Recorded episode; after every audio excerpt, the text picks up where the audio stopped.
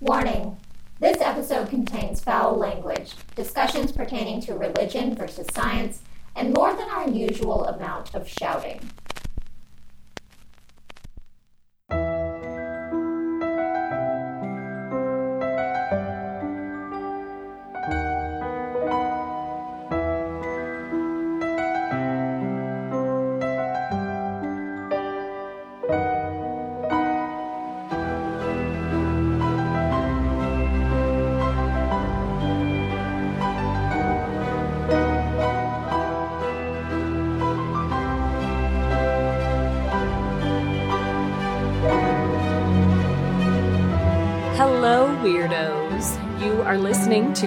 It Weird, the podcast for all things strange, bizarre, psychedelic, mysterious, extra hairy, ancient, full of conspiracies, and everything in between. Each week, we sit down with a guest or just each other from across the country and we talk about something weird. Weird. And this week, we are starting a series on all things evolution. We are so excited to dive into the ever changing genes and habits and brain power of the creatures of our world. Why are our human brains so advanced? Why are we evolving so quickly? How is it possible that some people even try to fight the theory of evolution? Why is science the freaking coolest?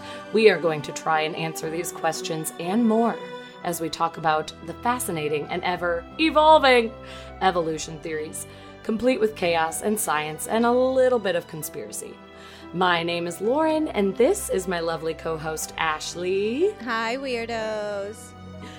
And joining us today, big surprise, we have a guest. It's your mm-hmm. absolute mm-hmm. Mm-hmm. favorite guest on the show, and I would say Ashley's favorite person, full stop. It is Handsome Joe.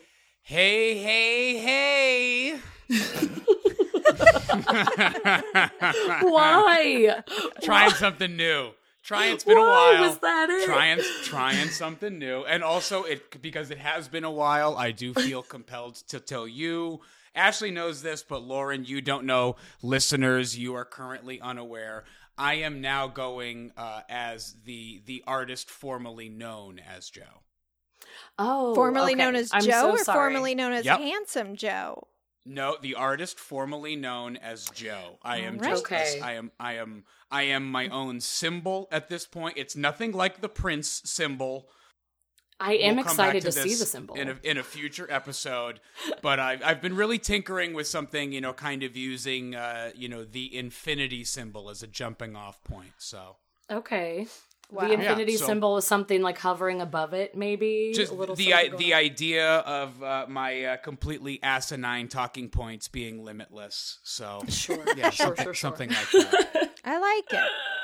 Hi everyone, it's good to be back. Hi, Joey. Welcome back. It's Thanks great for to coming be here. on. I've been I've been working real hard uh, out there in uh, the professional world lately, and uh, it's good to be able to uh, take off my monkey suit and uh, get back to some some good old fashioned podcast hijinks. Yeah, and also talking about monkeys. Yeah, I cannot wait. You know, when I went on uh, Losers Club last week, I and they asked like, "What do you have coming up for Keep It Weird?" And I was, I told them, you know, we just did this Alien series. It was really fascinating, and now we're going to be talking about evolution. And they were like, "The movie?" And I was like, "We can, we can certainly bring up the classic." Uh, That's going to be part comedy. three, actually. As much as Part Ashley would love movie. to spend an hour talking about David Duchovny, that will not be happening. No, I Not don't think we're going to get to the today. Film. Uh, but we have a lot of cool stuff in store for you guys today. And Joey's actually going to start us off. We literally asked him to come on this episode because of his love for anthropology. You know, he was an anthropology minor, right? You know, And- everyone's well aware of the five semesters that I I spent as an anthropology minor, right? I think he mentioned it once or twice. Yes. Once or We- twice in the past. Hey, not everybody can lend 15 to 18 college credits worth of ex- expertise to a Yeah. podcast. I mean, I can't. Hey, I've never taken that an anthropology nothing. class. Yeah, Don't we knock it. Ashley and I have zero, so please bring Yeah. your knowledge. We are ready for it. Bring us your knowledge. And the good news is, I mean, the, the, the last little bit of good news before I, I dive in here is that the overwhelming majority of the time that I spent as an anthropology minor was also before I got really into weed. So a lot of that Oh, stuff, a lot of the information stuck around. Wow, good, We good. love it. Before the memory, But I don't, I don't do that stuff anymore. No, of course not. sure, sure, getting, sure, getting sure, sure. high on life. So, what am I going to be talking about today? I am going to be talking about uh, one of the more recent blocks of time in human evolution. It is specifically the Neolithic Revolution, also referred to as the Agricultural Revolution. Aren't everybody's balls just exploding with excitement as I Yeah. say the words young. Agricultural revolution? oh my god. I know my heart is shivering. racing. Yeah. Ooh, ooh, boy. Hold on a Let's second. go. Let me compose myself. So, uh, this is a period of time that began approximately 12,000 years ago, and it lasted until essentially the onset of the Bronze Age, around 3300 BC.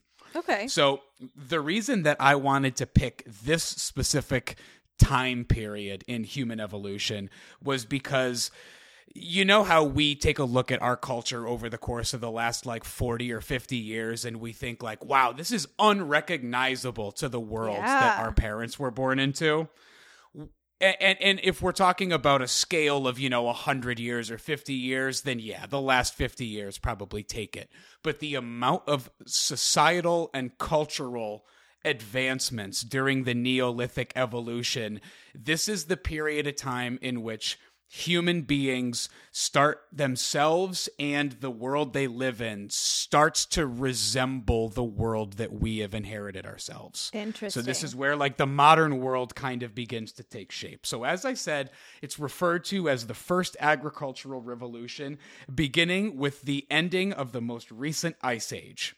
And this when that when that came to a close. Now, during the most recent ice age, the specific challenges that we as a species faced as we stared down extinction were numerous, they were daunting, and unsurprisingly, because necessity is the mother of invention, we came out of the last ice age as the greatest problem solvers walking the earth at that time ever before. We, at that period of time, had begun our ascent to the top of the food chain because Hell of yeah. No other reason than our brains. It was just our brains that enabled us to do that. Wow. So this is arguably the greatest spike in cultural and social advancement in human history. It's the beginning of our time as the lone species of human walking Earth. Now, at one point in time, this is bananas. There were as many as nine different species of human so walking the Earth simultaneously. Isn't that so weird to think So of? Like you weird. look over and think you're kind of like me, but you're not, and you're kind of scary.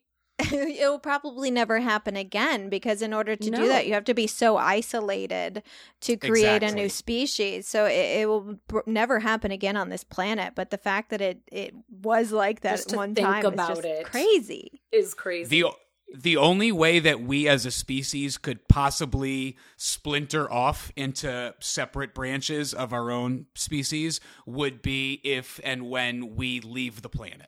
Yeah. So if if and when there's a period of time in which some humans leave the planet and colonize elsewhere while some humans stay behind, that is the only way unless, you know, um, uh, the total collapse of society as Right, we know it in yeah. conjunction with a bunch of volcanoes separates us all for Yeah. thousands of years again. Yeah. You know, it takes a long time for a human being to evolve, whether Yeah. that's, you know, uh, genetically or just culturally. So, yeah, it, it would basically take space exploration at this point. Sure. So, anyway, back to the agricultural revolution. er- earlier technological advancements of Homo sapiens had led directly to the extinction of Neanderthals and the Denisovans, who, interestingly enough, are a subspecies uh, along our ancestral tree so newly discovered that at no point in time during my studies as an anthropology minor did I ever read the word Denisovan. Isn't that Wow. crazy? Yeah, Even doing research for this episode, I was reading all of these articles that were dated like 2019 and 2020, 2021 of all of these new things, and the Denisovids were mentioned, and I was like, "Excuse me, we're just What- what is that discovering these word? yeah. How are we just finding this?" Which is very exciting. But like the Neanderthals, which you know, in the last five years, I want to say maybe more. Who can? Who's to say? COVID Who's ruined say? me. In the last semi semi very recent future, um, it was uh, proven beyond the shadow of a doubt that all humans carry trace amounts of Neanderthal DNA. Yeah. All humans also carry trace amounts of Denisovan DNA. Wow. So the, the the Neanderthals and the Denisovans they just simply could not keep up with this new and improved Cro-Magnon human. Um, but in a way, they live on forever. We ca- we carry their genetic code. We carry them with our- us. They're So, with us forever. which feels nice. You. you. know, when I tuck when I You're tuck myself really into bed at night, I say goodnight, Ashley, and she says goodnight, and I say goodnight, Penny, goodnight, Frankie, and then they say goodnight, and I say goodnight, Jesus, and then Jesus says goodnight, and then I say goodnight, Neanderthals and Denisovans, and then they say. My favorite part of all of that was that Penny and Frankie said goodnight. yeah, they did. They do every night. They don't Yeah. normally come out of their shell and speak out loud, but for for the good nights, we always do. That's very Um, sweet. So this is the period of time again talking about the agricultural revolution. I'm trying to spice it up a little bit here. This is the period of time during which our ancestors largely abandoned the hunter gatherer lifestyle that they had lived for over a million years previously Wow. in favor of a stationary life supported by our newfound ability to domesticate plants into crops and animals first into farm equipment and then into sustainable sources of their own food like milk and eggs. And this is where we as a species no longer need to follow the seasonal migrations of our favorite foods and forage for berries and plants. It's when oh. we start to be able to practice deforestation clearing forests to make way for nice level farm fields. We develop irrigation, allowing us to deliberately transform the landscape to better suit our needs. Love it. Pretty Love cool, huh? Very cool. What and you brilliant know the where we got that idea, right? Where? Quetzalcoatl. Anyway, moving on. Okay. Okay, Yet to be just gonna skip over confirmed. And also, also Quetzal- Quetzalcoatl, just so you know, Ashley, Quetzalcoatl is thousands of years later. So get with the program. Okay, fine. So this this newfound ability of human beings to farm produce on a large scale not only allowed us to stop moving and set down some roots, but it allowed for societies and population centers to expand exponentially, leading to the first permanent settlements like Jericho in the West Bank of Palestine, or uh, the you know uh, Mesopotamia, Babylon. Um, so, uh, enhanced trade comes about at this period of time as well, expanding our horizons, exposing ourselves to new cultures and their ways of life, which continues idea sharing and problem solving. It's a period of time when villages became towns and towns became cities. Isn't Wow. that beautiful? Yeah, It's so a beautiful. Beautiful world. I'll go over more a little bit later on, but it's a period of time that ushered in written language, pottery, polished stone tools, architecture, specialized labor, um, the the the smelting of allo- of of minerals and metals to create alloys. It's just really, really, really incredible. So things really start to pop off about ten thousand years ago. It's popping off in the Fertile Crescent, everybody. Where's the Fertile Crescent? Anybody know? Anybody on this on this chat? Africa. Okay. Uh, Lauren, any any guesses? No. Fertile. No.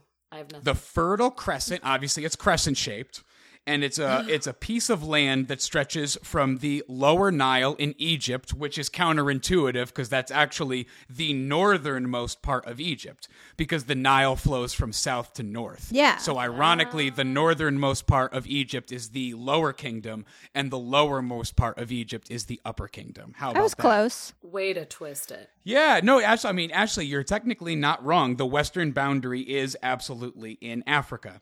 The eastern boundary is a stretch of land known as Mesopotamia. Mm-hmm. Anybody know where Mesopotamia is? Modern uh, day globe? It's made up.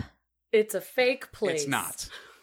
Okay, no. It's a real place No, that know- today it's almost exclusively within the borders of I- Iraq. Oh. All Oh, okay. Sure, that's. I was gonna say that. I was gonna guess Iraq. I know you were. You were so close. I, I heard it. It was on the tip of your tongue, and then you right were like, after no. fake No. place was Iraq. Yeah. So the the word Mesopotamia in Greek translates to between two rivers. So you've got the Tigris and the Euphrates rivers there. You've got the Nile River in Egypt. That's where the fertile part of Fertile Crescent comes in because Okay. again, it's this is the agricultural revolution. You need to be able to irrigate your fields. So these civilizations had to spring up next to not just big water sources, but big water sources that had a current to them. So all of the major, the beginning, the, the, the beginning of modern civilization, this is technically, you know, after the Neolithic re- revolution, but uh, the Egypt, the kingdoms of Egypt, Mesopotamia and Babylon, Indus Valley, they're all situated around massive rivers. Okay. So the first big agricultural step undertaken during this period is the selective breeding of grasses, wheat, corn, barley. This is like our R&D period in which we're figuring out what's easy to grow, what's a bitch to grow, what tastes good, what tastes like shit. Right. This is where we're like figuring out how to farm things. I mean, when you said agricultural revolution, I just imagined a bunch of wheat blowing in the wind. So I'm glad we're we're getting there. Yeah. Not too far off. And then after the grasses, we moved on to lentils, flaxseed, chickpeas, figs. After we developed the fig, shortly thereafter, we developed the fig Newton. This is a really important period of time for, for oh. snacking purposes. Of course. Thank God for the evolution of the fig Newton. Yes, thank God. Fig Newtons. Here's the thing about Fig Newtons. Brief sidebar. Fig Newtons. The first Fig Newton can't be beat. Nothing comes close to the first Fig Newton. The fourth Fig Newton is disgusting. That's when it's Too time much to fig. put it away. the ti- the tipping point, I think, is two Fig I Newtons. think Yeah, so. I think if you and a half. You two can't Fig go more than two and a half. also- No, it's just diminishing Do returns. Do they still exist? I feel like I haven't seen fig Newtons in the store. Of stores. course. Okay, well. Go down that cookie aisle, babe. Oh, dang. They have to exist, but I, I think the problem is they all get snatched up at 6 a.m. by all the senior citizens who are doing their shopping Fair, then. fair, fair, fair. So, There's never any left by the time our lazy asses get to the no. store. So, as I mentioned previously, the domestication of animals happened concurrently with this, spurred on by necessity. So, animals that produced milk or eggs or possessed traits that were suitable for hard labor were prioritized. Animals that were reliable sources of hide, you know, leather Yeah. or wool, were close to follow. But even animals that just stood around and pooped all day, like my cats, weren't entirely left out of the equation because fertilizer, was Fertilizer, almost as valuable as anything to a farmer in the Neolithic period. So, lastly, even though they weren't really used for farming, camels and their domestication is a really important thing that happens in this period of time because they were the station wagons of their day. They were able to traverse long distances with minimal water, which allowed trade and new trade routes to flourish Thanks, camels. even though they're nasty. They smell bad. They spit at you when you're 12 years old and you're at the fair just minding your own business. Oh, I they wonder. suck. I wonder. I wonder if that who ever happened, to to. Joe. No, no, Spit at you at the fair. no. One, if you want, if you want to hear something funny, the the thing that came out of my mouth after this uh, camel spit at me and just narrowly missed me with a big old wad of spit, I like dodged it. And I looked at the camel and I said verbatim to the camel, "Are you fucking kidding me?" I like that. That's what came out of my mouth at 12 years old. Like I When, hope when he my friend's understood Drake. parents brought me to the Big E. Are you fucking kidding me? Like, what the shit, Like, dude? it's Stick it to Insulted. him. Stick it to him. Oh Yeah. god. So during this period of time, staying in one place for extended periods of time, sometimes, you know, lifetimes, generations, allows for the stockpiling of food. Again, these are people who are coming from a hunter gatherer, get your hands on what you can Yeah. culture. And now all of a sudden we're developing grain houses where we're learning not just to store food, but to store food in such a manner to preserve it over long periods of time. So we're really starting to master the world around us. Now, that ability to stockpile food not only comes the ability to feed large groups of people, but because there's no longer a need to hunt and forage daily, now there's a whole bunch of free time on people's hands. Yeah. Now, it's still super ancient, so they're not exactly like just chilling. You know what Yeah, I mean? there's no They're still Netflix. working. There's no Netflix, and, Netflix chill. and chill. But this is the period of time where, because all of a sudden people don't have to fight and scratch and claw every second of their lives for survival, people begin to specialize in their labor. So there are artisans. These are people who got experts. Who became experts, I should say, at crafting weapons and tools and things of the sort for their fellow community members. Mm-hmm. So now, instead of being a person who needs to do everything to survive, now you're just an artisan. I'm a I'm a knife maker. I'm a tool maker. Yeah. That's all I do. So for the first time people are like getting careers for the first Very time. cool. So again, yeah. So, you know, farmers can just focus on growing food because there are people who only focus on trading. And the traders no longer in turn have to grow their own food. So there's just exponentially more time for people to focus on their one specialty. Does that make sense? Yeah, no, that's that that makes total sense. So eventually, as the Middle East continues to dry up as this period of time goes on, these farmers begin to spread outward to get out of that drought. They spread into Asia, they spread to Africa, into Europe. And of extreme importance here is the fact that they brought their animals and their farming techniques with them during this massive emigration from the Fertile Crescent. So this emigration of people leaving the, essentially the Middle East, mm-hmm. this isn't the first time that human beings have left Africa, the Horn of Africa, or the Middle East and spread into Asia or Europe. That has already happened. Right. And that's really important because now these people are showing up into hunter gatherer like societies in Europe and in Asia, and they're bringing, you know, oxen for plowing fields and showing, and, and they can grow their own food. And they're completely, now these techniques are starting to sweep around the world as we knew it. At Yeah. That Yeah, that's crazy. Which is where things like written language would come in handy because instead of like passing it on verbally, to be able to like leave a set of instructions. Yeah. you know what I mean? I know that's Right. still Leave in the, the future, but yeah. But yeah, You need a visual. Have it written down. yeah. Yeah, Little pic- exactly. draw little pictures. Little pics.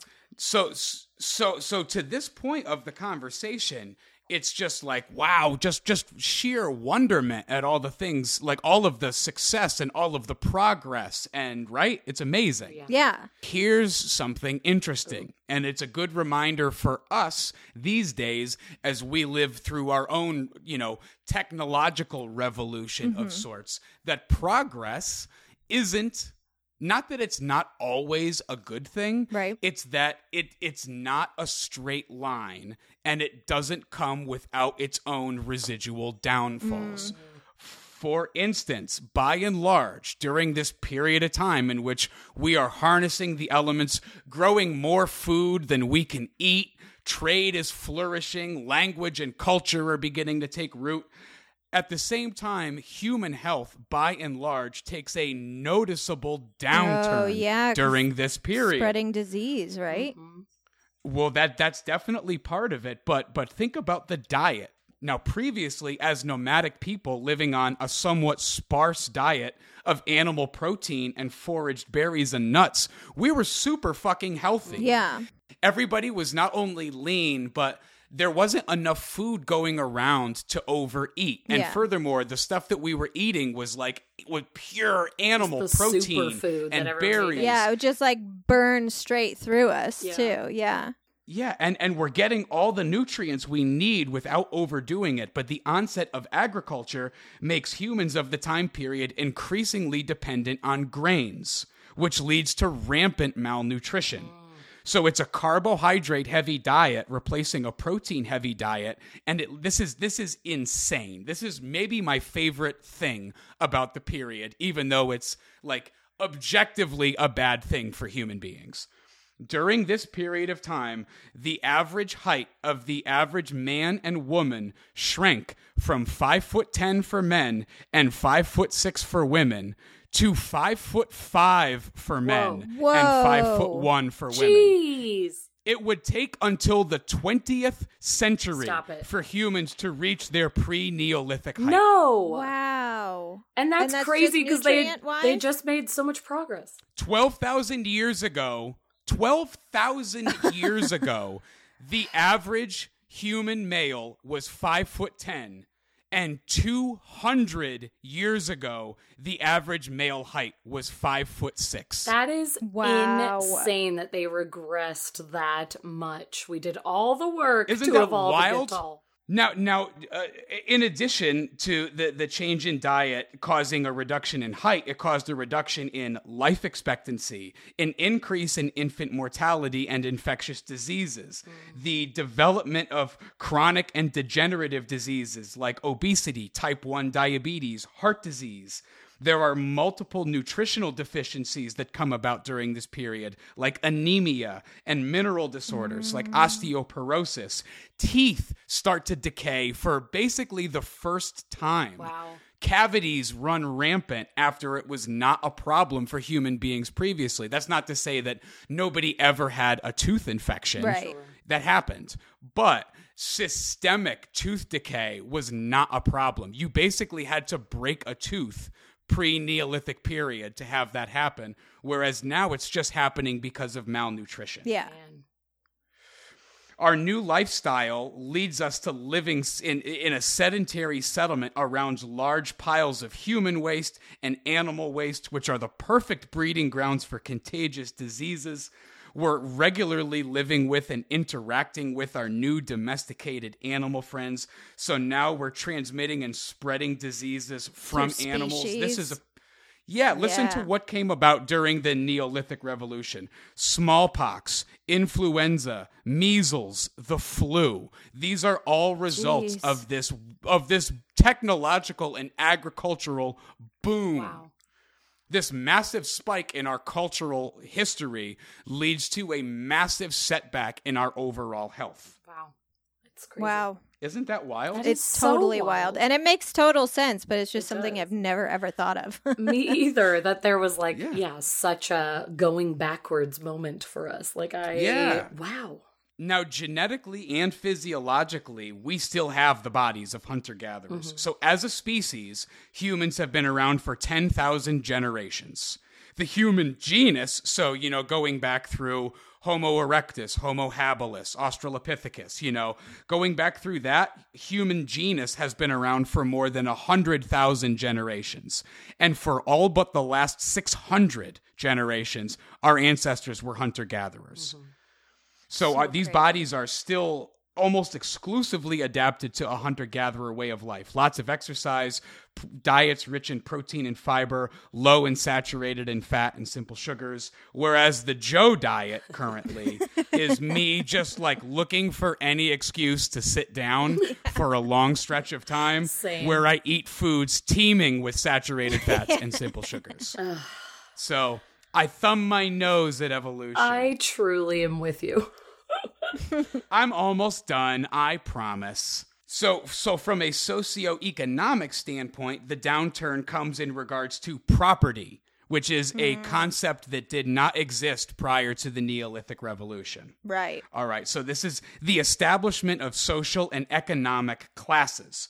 Food surpluses made it possible for the development of a social elite who did not need to engage in agriculture or industry or war or commerce because they had monopolized the decision making process. So previously, nomadic groups, semi nomadic groups, had enjoyed a largely status free existence alphas, leaders, they exist in every sphere of biology. Yeah. So it's not that we never had a tribal leader or anything like that before, but later in the Neolithic, we have the onset basically of rich assholes. It's Yeah. like the uh, it's like the beginning. The douche. It's the beginning of the one percent. Yes, The douche So it's it's people who own everything and thrive while everyone around them struggles because several generations previously, an ancestor of theirs had done a good job planting wheat.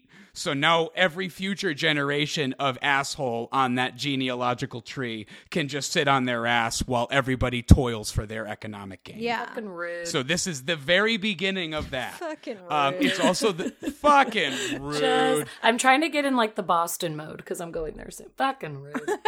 Okay. Fucking rude. Yeah. F- So gender inequality also for the first time begins to run rampant in the Neolithic period.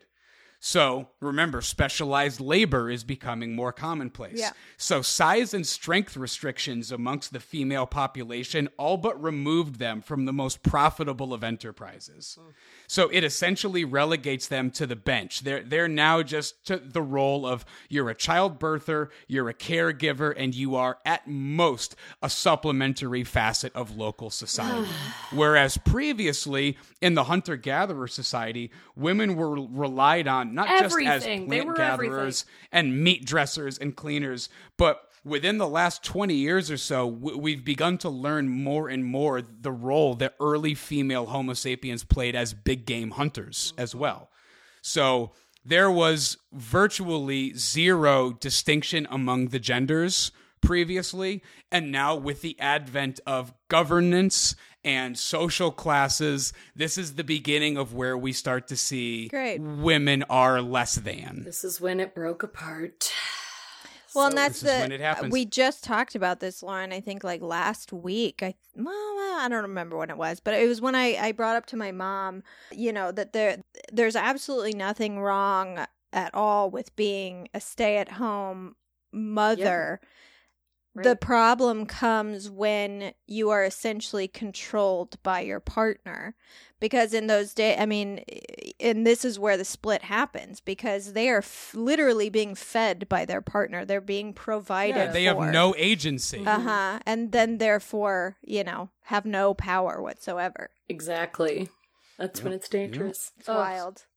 It's so, so yeah so then so lastly from an ecological standpoint you know our taming of the land deforestation the need to both feed and protect our growing civilizations led to our uh, this is the beginning of our initial destruction of earth and our general inability to just live in harmony and in accordance with our surroundings.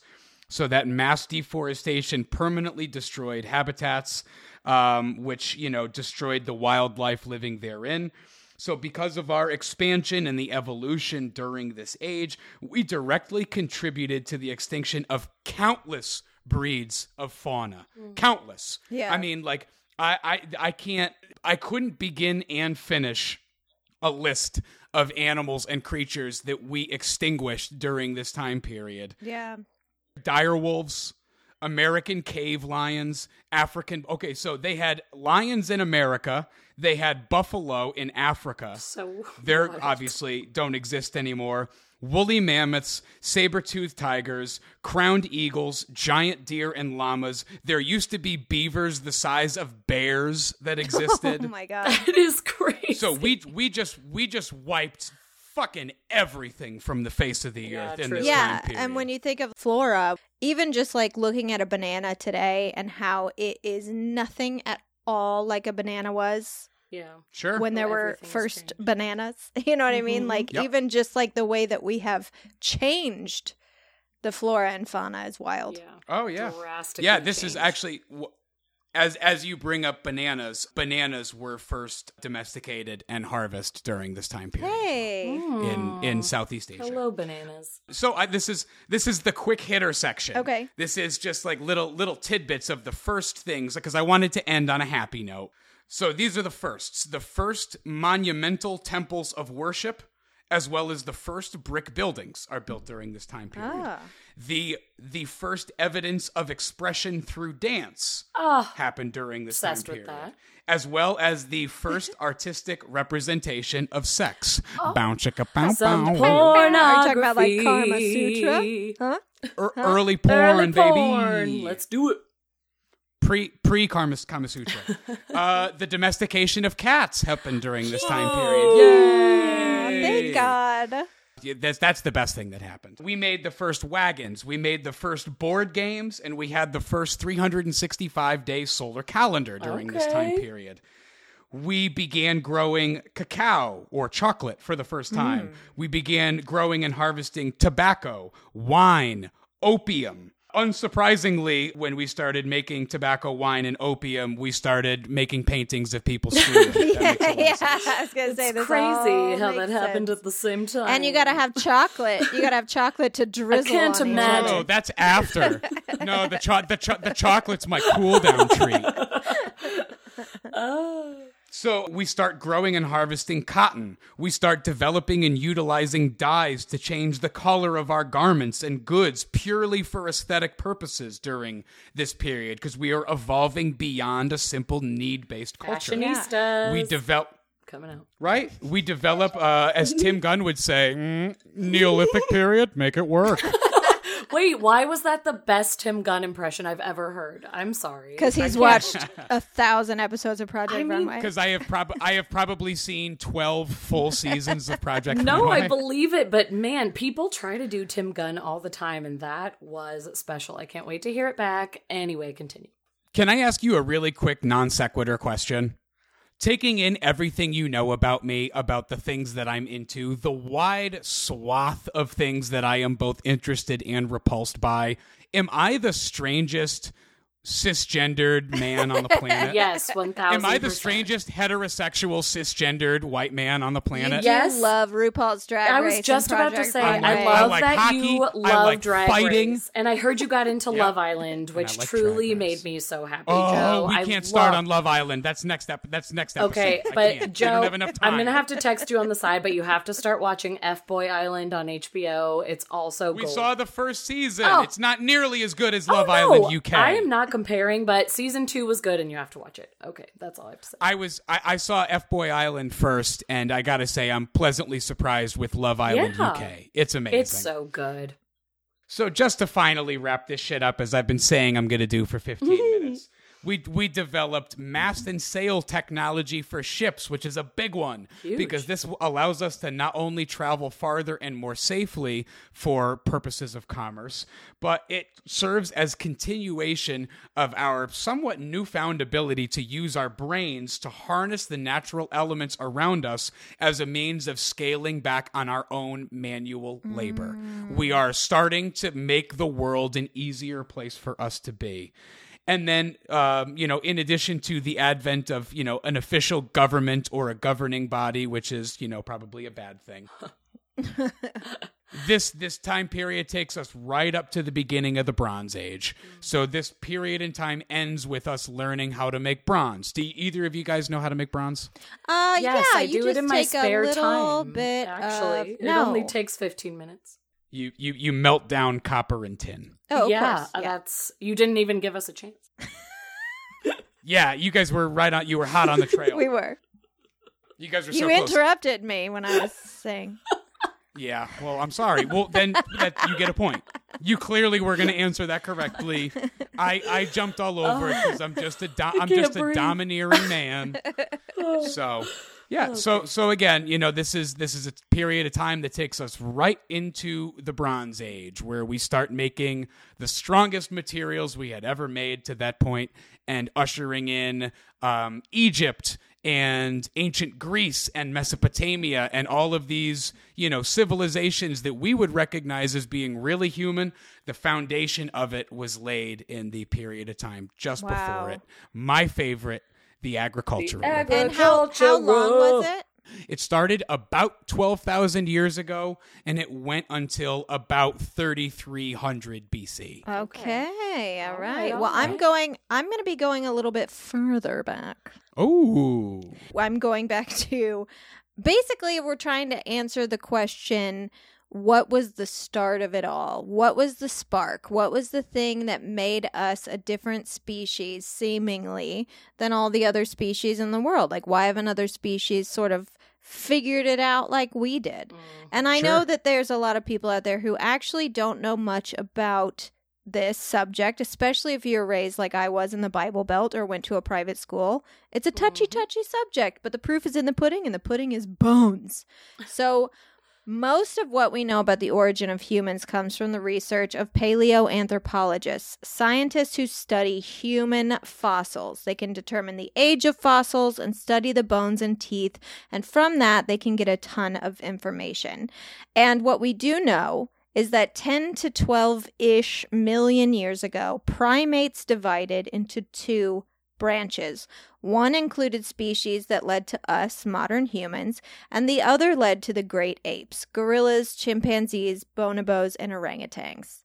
So, but how did this initially happen? And that's where we aren't sure. We know physically why the species evolved differently because the great apes' ancestors remained in the forests and they lived an arboreal lifestyle, meaning they lived in trees. Mm-hmm. So their species kept the long swinging arms. They continued to be quadrupeds because they needed the foot grip in the trees, so they stayed on all fours.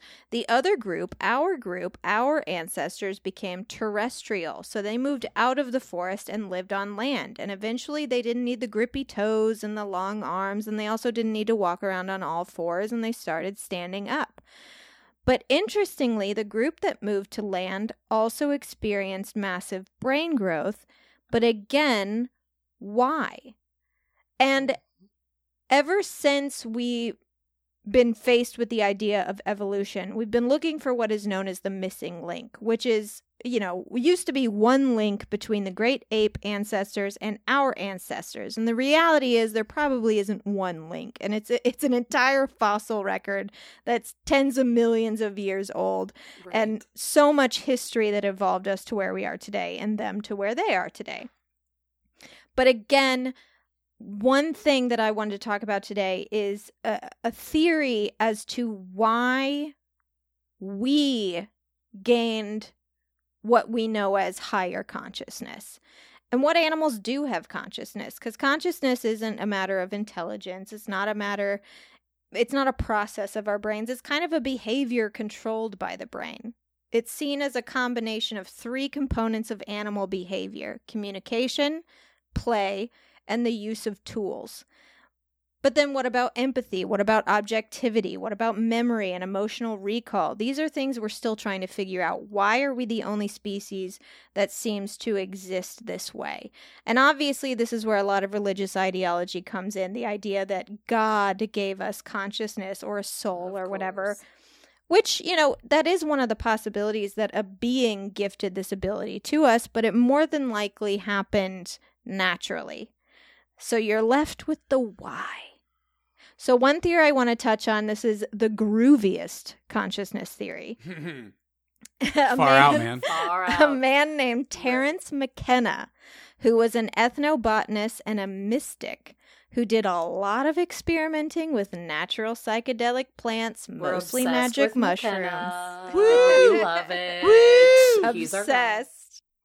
He came up with a theory known as the stoned ape theory, which, like, mwah, beautiful name, perfect, Chef's the perfect name for this theory. And he believed that psychedelic plants, specifically mushrooms, helped give human beings consciousness. And his theories, his ideas weren't given much credence at all when he was alive, but these days, the study of psychedelic substances is happening on a much more scientific level, and now experts are starting to see exactly how incredible they can be for our brains. Seriously. I could have told him that. Joe, Joe knows all about it. Oh. Yeah, anyone who's done shrooms can tell you Yep. that they're great for the brain. But I agree with this theory. For those of you who have not eaten magic mushrooms, I will explain a little bit to you about why. It all has to do with the active ingredient, which is psilocybin, which is converted into psilocin after ingestion.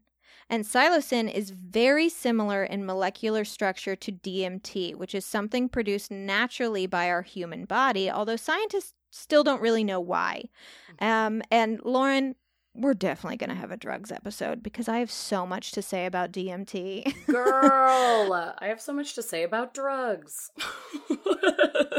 Our brains on DMT look exactly like they do in REM sleep, which actually leads a lot of scientists to believe it's the naturally occurring DMT in our bodies that may produce dreams. But what psilocin does to our brains is quite incredible. First, it activates a serotonin receptor known as 5-HT2A, which is responsible for perception, mood, imagination, and a few other things. And these receptors are located in our cortex, the area of the brain associated with reasoning and rational thought, which evolved larger in humans than any other mammal. And that's where you get the the um you know the psychedelic effects if you will the the tripping balls if you mm-hmm. must Sure, sure, sure. so that's interesting when it comes to the evolution connection. But the real reason scientists are looking into psilocin as a possible trigger to evolution is that it temporarily blocks the default mode network in our brains. Which is what miserable. Yeah. That's, that's the, the network. The network that it temporarily disrupts is my network of misery. Not Yeah, into exactly. anything. No, it has nothing to do with mood, actually. It's a network of connected brain regions which allow us to think into the past and look into the future. So, when not being deliberately used, it acts as an information consolidation hub, basically taking our memories and thoughts and information. It's our self, which is also why when you do psychedelic drugs, you kind of lose that uh, ability to identify yourself Makes sense. it's everything that makes us us. And if that's, you know, still confusing, think of it as the brain's information highway. So what psilocin does is it disables one and sometimes more of the connector hubs, temporarily blocking their function. And what that does is forces our brain to connect in other ways because the main integration center is shut down, and parts of our brain that don't normally talk to each other all of a sudden have to start communicating. So, literally, parts of our brain are talking to other parts of our brain that have never spoken before. Oh my gosh. That would be fascinating. It's wild. And this causes a ton of neural pathways to not only light up in our brains, but to be born. So, because brain cells that are formed during those connections between different brain regions, they stay in existence after the psilocin has worn off. We're literally, Oh. you are literally creating brain cells. So you're just when you opening up these mushrooms. communications in your brain. Yeah, there are parts of our brain that have never, ever, ever before spoken to each other.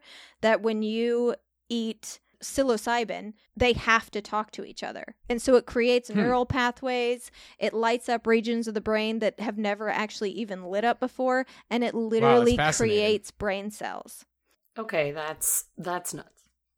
It's absolutely crazy. And the problem with saying this could have created consciousness, even though it sounds pretty damn plausible, is mm-hmm. that we still can't say what consciousness is or where it exists in our brain, or if it's even in the brain. It could be in our knees. But What? It's definitely in the kneecap. it could be in the kneecap.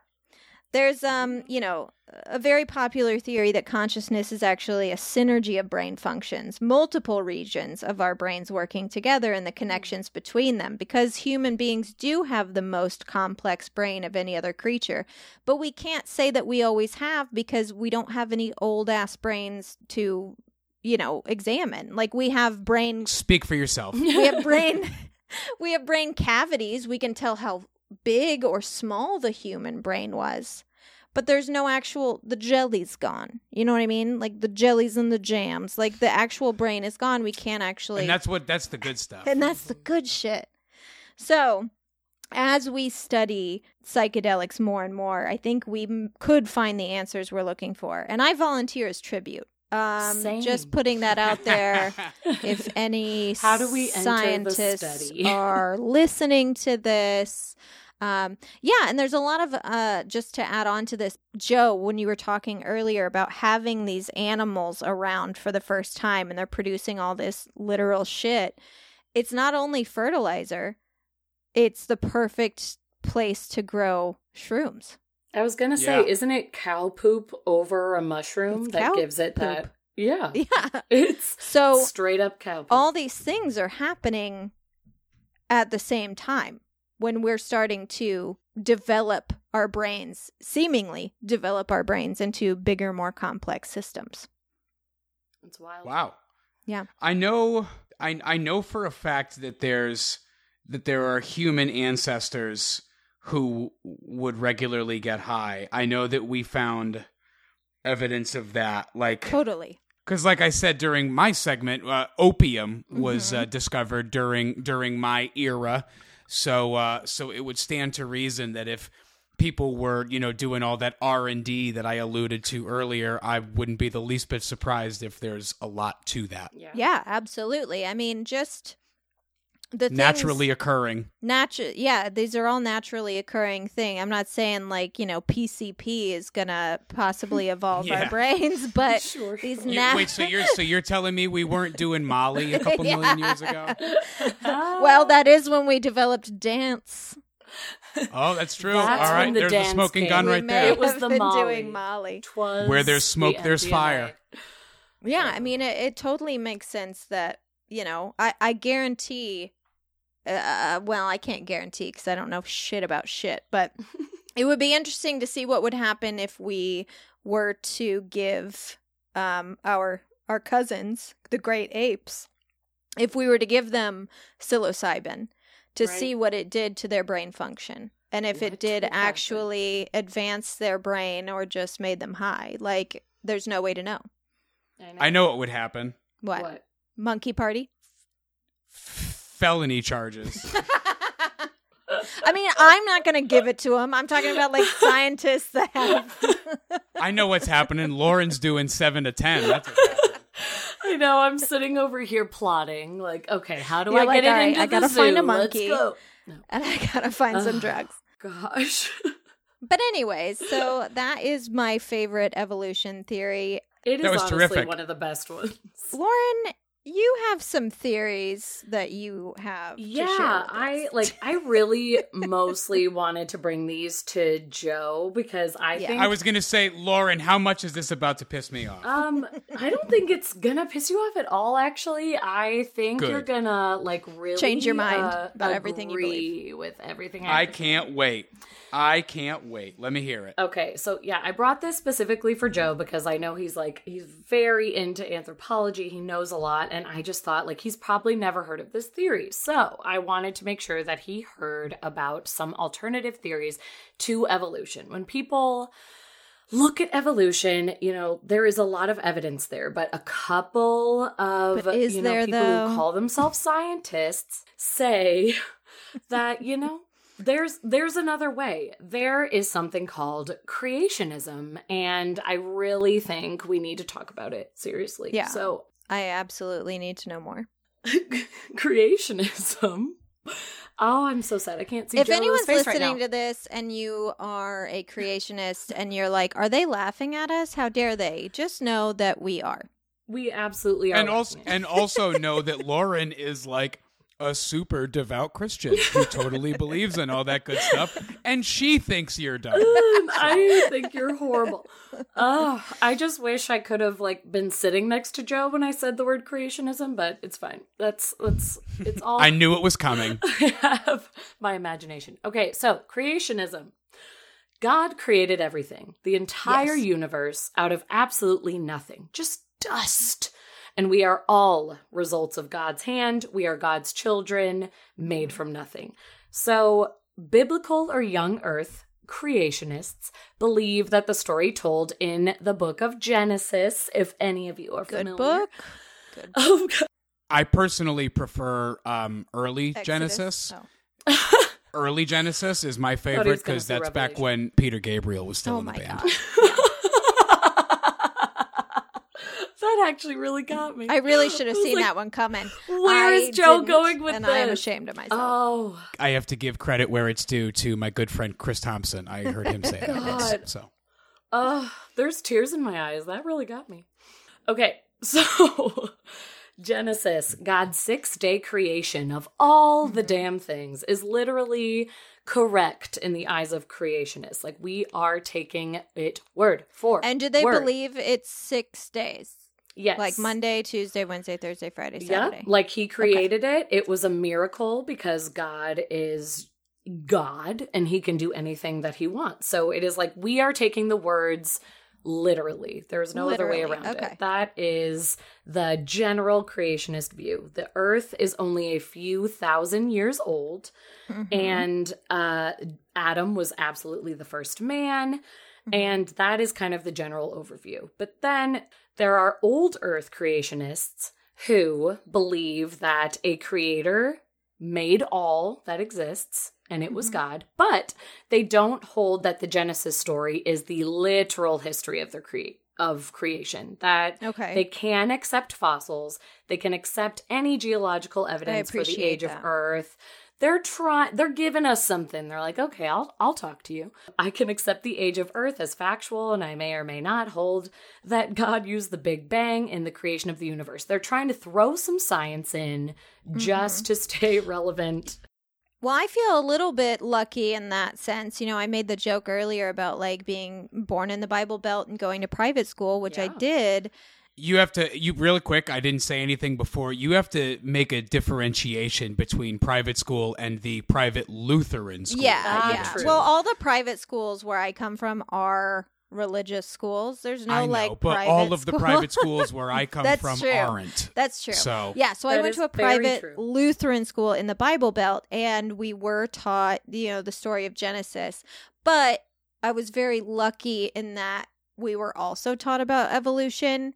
Mm-hmm. They would just explain that like, oh, you know, 6 days in the eyes of God is, you know, 60 million years in the eyes Totally. of human. And I'll be honest with you, I have no problem with that. I really don't because then that is just people adhering to their own belief system. Yes. I- If if it's it's not a a it's not a deliberate and willful distortion of fact to fit a narrative. yeah. Right. At that point, it's just like, well, six days to God is nothing, but to us, it's millennia. Yes. I know how old the Earth is. I know that evolution is a thing. That's like that's fucking good enough for me, man. yeah, man. that's that's And- that's Yeah. at least semi logical. And I mean, Yeah. we just watched Sandman, for example, and it is Oh, really yes. fascinating to see uh, someone try and contextualize what human behavior and what time even would be like to an infinite creature like a god. Mm-hmm. So that to me totally makes sense. It's Right. when I believe what you're going to talk about now when they start saying that like fossils, you know, aren't real or whatever the And- fuck they believe. like totally. I don't know. It's, like insane. that's that's why like this it's also interesting because like I I mean creationists in general even when they claim to be on board with science it's sort of like every every part that goes into it it feels like they they try to pretend that they believe in science so they're not just shunned from the earth and can be a part of the conversation. But overall the belief can be a little dangerous but I agree with everything you guys are saying because I was also raised in a private religious school. I was raised Catholic and I was told that like Genesis was real. That was the end of it. I was not as lucky as you, Ashley. Like I did not know what evolution was until we moved and I went to public school. wow. And I just remember thinking, like, what? Like, God didn't create everything? So I always have had that struggle of religion and science. And I've said it so many times on this podcast where I'm like, why can't both exist? Like, why can it not be God Jim- created Jimmy the world? Carter said that. yeah. Jimmy Jimmy Jimmy Carter. Jimmy Carter, the best Jimmy of us. The like like one of the more devout Christians who ever lived. Mm-hmm. His whole life has just basically been like, why does it have to be one or the other? Like, why can't evolution be a tool of God? And I, Seriously. I mean, not that it would matter to anyone whether or not I have a problem with their opinion or how they live their life, but, but just personally, like that's perfectly reasonable. Yeah. Mm-hmm. In general, like full stop, Yeah. not just to me, like you know that's that's a, a belief system bettering a human and we're all the better for it you know Mm-hmm. Totally. it, it's it, it it's just you know don't don't fucking lie about it also as long as i have the mic for a second here can i just say if god really is an all-powerful being and it took six days to create earth i'm gonna go out on a limb and say that that's not that impressive Because he could have done it in like two. i could make a really fucking rockin' amusement park on roller coaster tycoon in like 30 minutes which is That's basically true. what creating Earth would be to God, Yeah. right? It would be just like all one big planetary. And when he first created it, it's not like there was cool shit around. There was nothing. Yeah, there he was really just didn't give us much. features, just natural features. Not that impressive. Yep. Well, there was Anyway, one guy. continue. There was Adam. A- Wow, congratulations. You made an empty fucking planet in six days as an all powerful being. Adam Wow. Okay. was chilling. Um. yes. Anyway, So- Lauren, back to you. When when you say old creationists, is that what they're called, or is that do you mean like beginning? Um, yeah, no, these are the titles. There are young Earth creationists and Okay, old Earth okay. creationists. And basically, young Earth creationists are monsters. And uh, as you Yeah. said before, when you were like, sorry if you're a creationist and we're laughing at you, yes, I did just call you a monster because you will not take anyone's scientific evidence, no one else's opinion into account. Young Earth creationists believe that the Bible is literal, that we have to take it for what it is, that the earth is not that old, that Adam was absolutely the first man, that we were created out of nothing, that there is no way. Was Adam White? Adam was white as fuck. like it's like you just you're taking it for like what Right. you want it to be basically, which is Mhm. just it's just it gets gross. More than anything, it makes me sad. Yes. It's very it's sad. more than anything it makes me sad because I, I look at people who who live their lives that way and from the outside to me it looks like such a self-imposed prison Oh, yeah. I agree. it, it just seems sad like what a what a what a waste Mm-hmm. It's just not a way to live and not be open-minded to anything. Yeah, explain more about them. Like, what do they say about fossils? So basically, I did kind of mention the old Earth creationists will believe that fossils are real, and basically that, like, okay, we can get on board with some of this evolution because I still think that God created the earth and you know everything that we see but like i can believe that things can change and yeah, that he, kind has a just, like, plan. he gave us like the hmm the woodwork like he gave us something but then the It- young the young earth creationists are the ones saying there is no way that organisms can have these changes that evolution is saying within a species and like there's it has to be some sort of like crazy mutation that happens because we don't think like God would have created these things to ever change. Nothing could Right. have been created They would be perfect and be called yes it would be perfect as soon as it hit just the earth. like uh it would be perfect just like the female reproductive system couldn't possibly improve upon that in any way we shape could or form never do anything no, to it just a just a flawless design. Ferrari, eat your heart out. you've, you've, you've, y- your your engineering has nothing on the constantly fucked up female reproductive system. I've been to the doctor three times this year for know, my right? reproductive system. So yeah nothing can ever go wrong more Um, times yeah. than my car's been in the shop. Yeah, isn't that just a fun life we Yeah. lead? And yeah, so the belief is like a lower or simpler species could never just develop into this higher or more complex species. And actually, even the old Earth um creationists that from what I could find actually like kind of buy into that too. It's like they more think it was a mutation and that like oh no, we're just like we're seeing these new creatures. God, w- he's changing things more so than in, it is like in, oh. in in a way, it is kind of a mutation. Yeah, they're it kind is. of right. It is Yeah. a genetic is, but mutation. they're not gradually thinking- over time. They're just not thinking that like one species could evolve into another the way that Sure. evolution has showed Nope. us. They're more saying everything like, just always stays the way that it is. Yeah. Fish are always fish. God created these fish, and then along the way, it was like, oh, this new thing appeared, but that was just like part of the plan. Like nothing evolved. This was just like a new thing. Like I just, they don't think anything could evolve into that. So, procreationism Christians back in the day often attacked Darwinism when it first came to be and even mm. had it banned in US schools in the early 1900s because they were so against it and couldn't believe that anybody would talk shit about God. They had to stand up for their man. But Luckily, the science community fought back, and in 1925, a school teacher named John T. Scopes even had to stand trial for disobeying the ban and teaching evolution anyway, like Good the bad him. bitch that he was.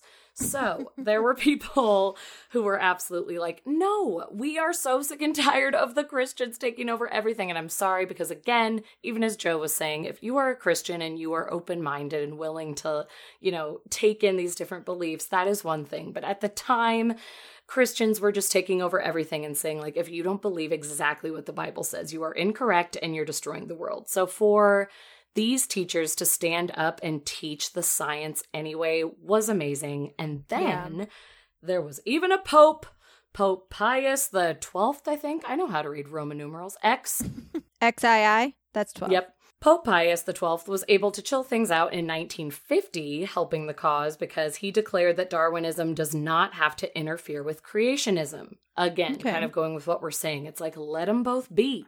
He Yeah. said they can both exist. Per- a person who had the ability to be like, why can't it be both? Yes. Why? Why did this? Does this argument doesn't have to be you guys? Totally. It's like that commercial about the um the taco shells.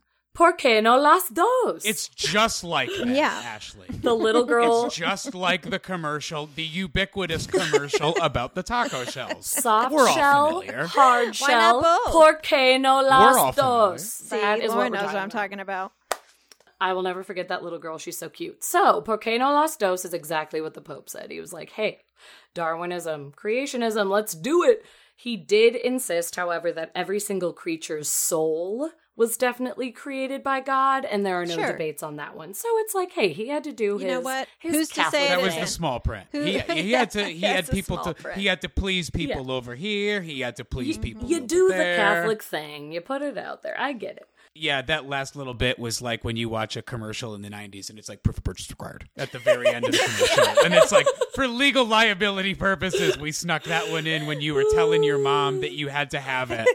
Batteries not included. Oh, that is so real. But everything has a He's like- soul, and that was made by God. It's like science, science And is you're wrong. real. Listen to me. But everybody is created by God, and we all have a soul. Yeah, that was him. But That's fine. it worked. It it calmed people down for a little bit. And there are some progressive creationists out there. It's like obviously we see the There's very intense people. And it's yeah, a spectrum, always a spectrum.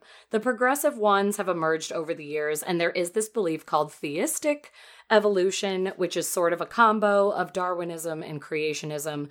Theistic evolution believers say that God probably created the world, but the Bible never explained how God did it. So we must conclude that God Show us the probably created the primary materials and the first living organisms appeared and then they evolved into what we see around today. So they are like, hey, science, we're here with you, but I still think it was God that started it all and he knew what he was doing with the blueprints and then everything else just took hold. Totally acceptable belief.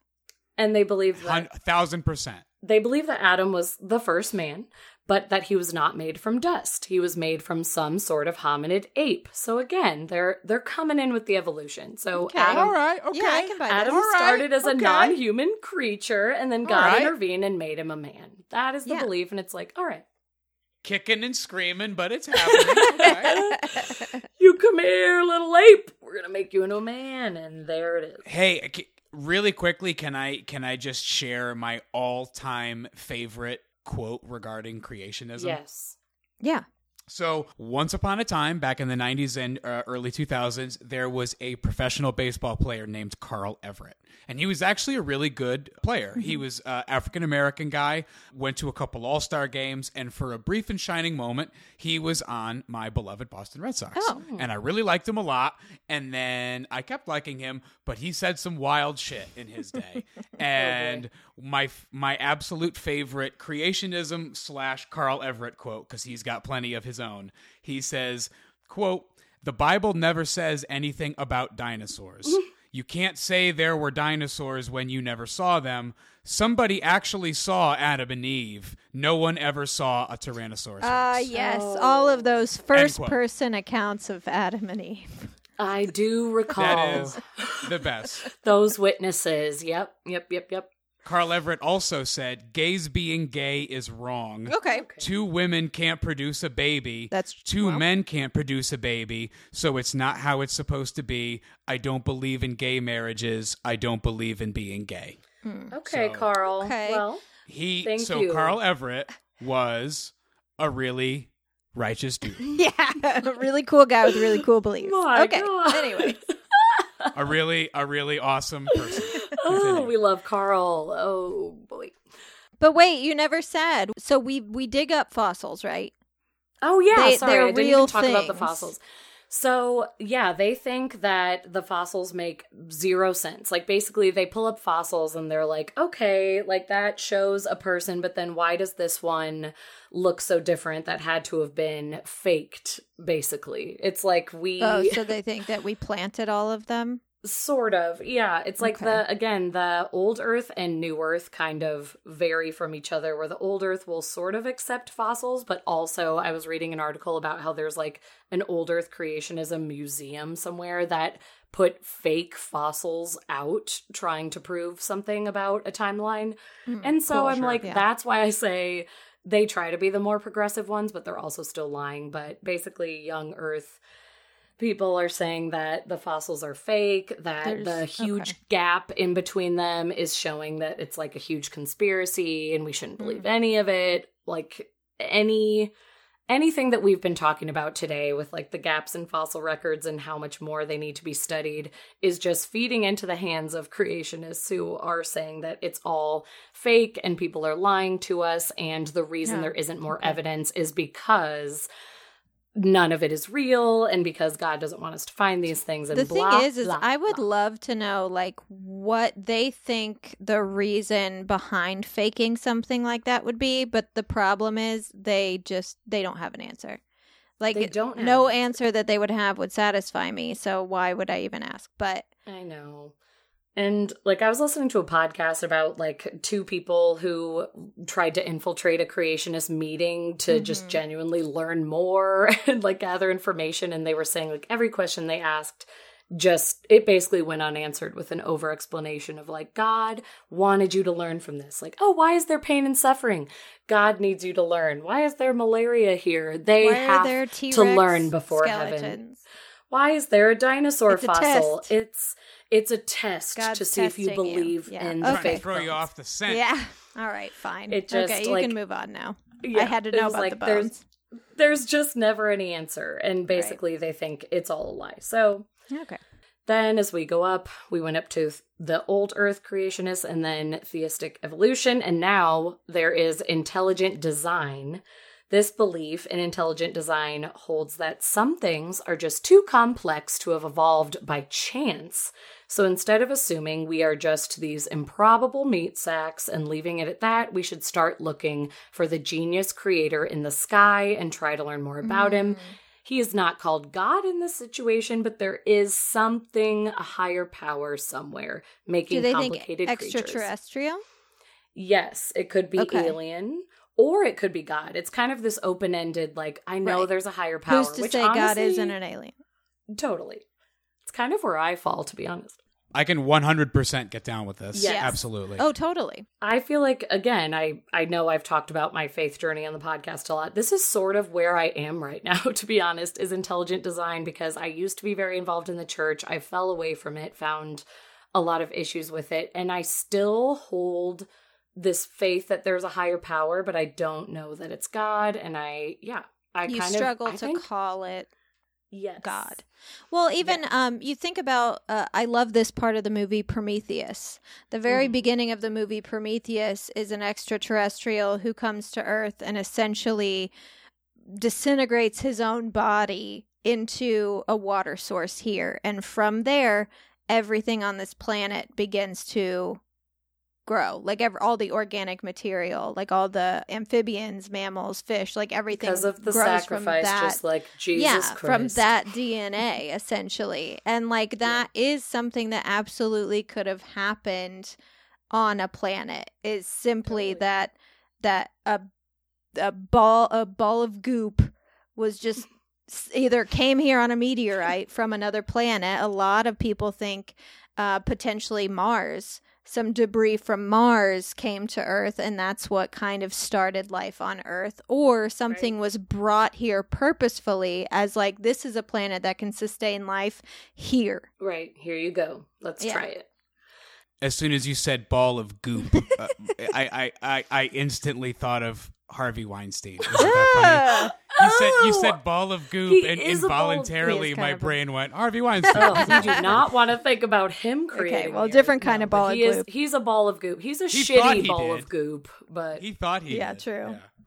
I think there there could be a ball of goop who created everything, but basically this belief in like just a higher being, there could be Mhm. this creator in the stars.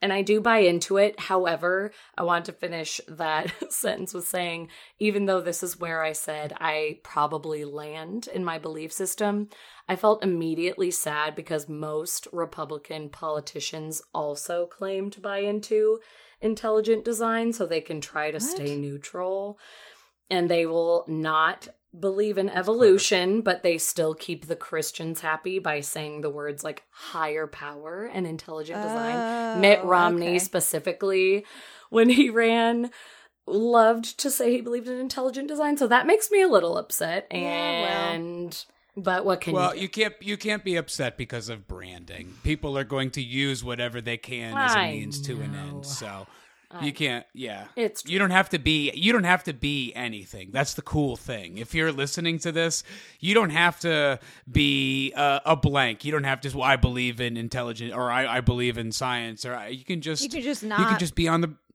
You could just be on the breeze, man. You could just be not. here, Don't here for a in good anything. time, not for a long time, my dude. Like I'm just here to take it all in and be a good person. gosh Unless you are a, a, a fervently religious person who believes in, you know, some sort of punishment or reward after death, as long as you're anything but that, you really can go your whole life going, I don't know, because Totally. it's even even I think with most spirituality, that doesn't matter. Like you're not supposed to figure it out. Mm-hmm. Yeah. There's no way. supposed to have Like you're not the supposed to know. No. Even with Exactly. Christianity, you're not supposed to know. You're supposed to believe. That's why it's believing and Yeah, not the- the faith- the and you have faith. faith. Yes, it's what you hold on to, and, And it I gets ain't got you it. through the day. and you can pray for people you love, for and sure. that's what really counts. Yes. I have to, I can't let this episode go. This is me Okay. wrapping up, but I can't let the episode go by without mentioning good old Scientology. oh, Because Yeah. That's now we're talking End sense. shit. Now we're making sense. we gotta end it on a high note. The movements, the Mm-hmm. Scientology movement's defining text on evolution is in L. Ron Hubbard's A History of Man, the greatest piece of literature. Oh, I'm just kidding. Yes. Not even. But if you take this text literally from L. Ron Mm-hmm. Hubbard's A History of Man, it claims that we all evolved from birds to sloths and then to apes before spending a few thousand years as something called the Piltdown Man, who was not an ape but not a That was human. that was disproven. That's a goddamn anthropological fraud. I've talked about Piltdown Man on this fucking podcast. It was a Okay, here he goddamn fraud. How are people We- digging shit listen, up?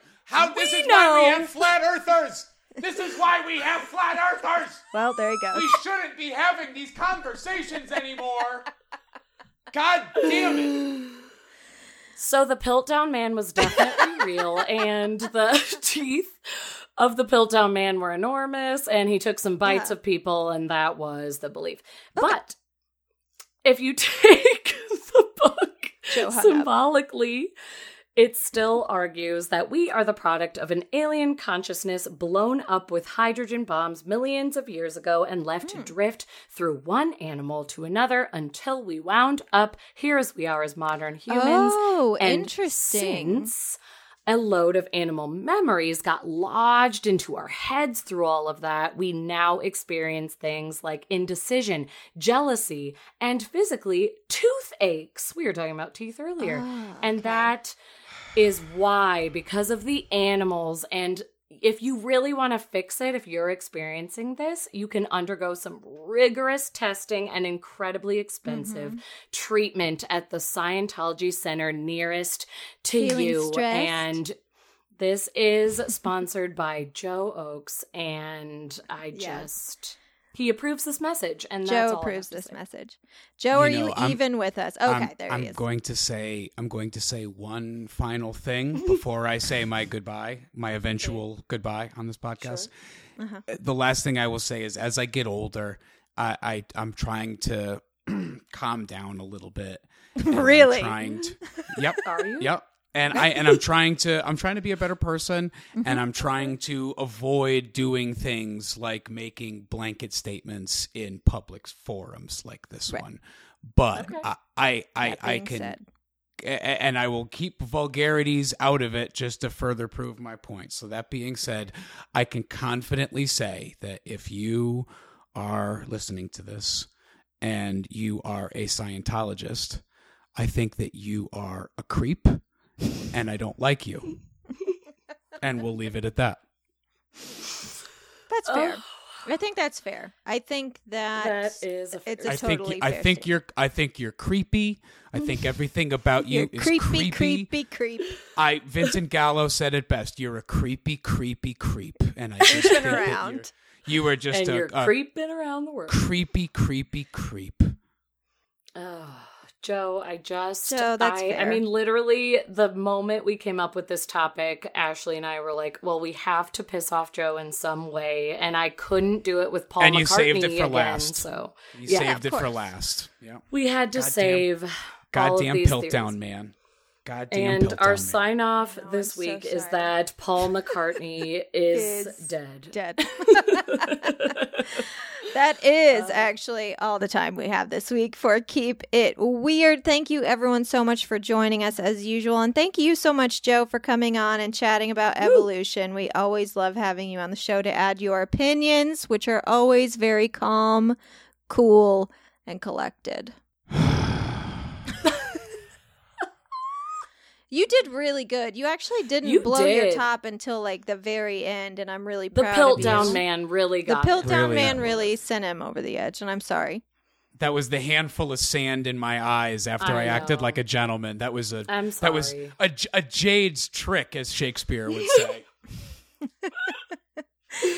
Thank you for coming on, Joe. We really, really, really love you, and and I know Always our listeners love you too. Pleasure. Always we'll have fun. you on again, um, probably in the fall. I think we're gonna have to tell you some scary stories again, uh, according to what our listeners want. So Oh my gosh, yes. It was the best episode of last I am I am the people's champion, so you got to give the people what they want. So.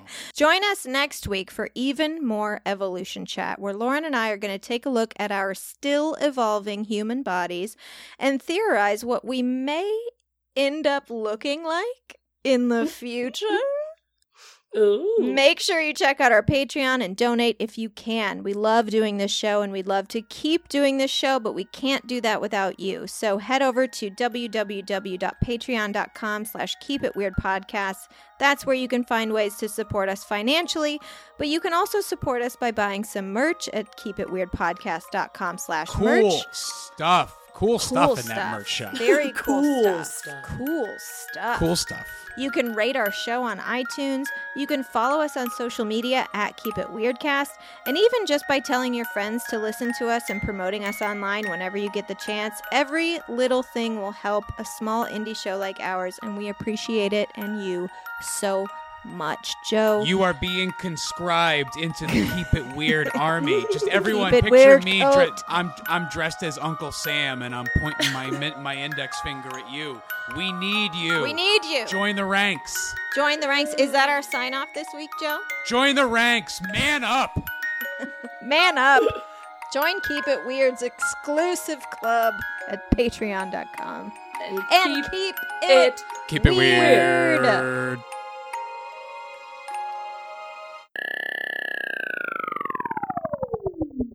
Keep it weird. Are we still rolling? Keep it weird.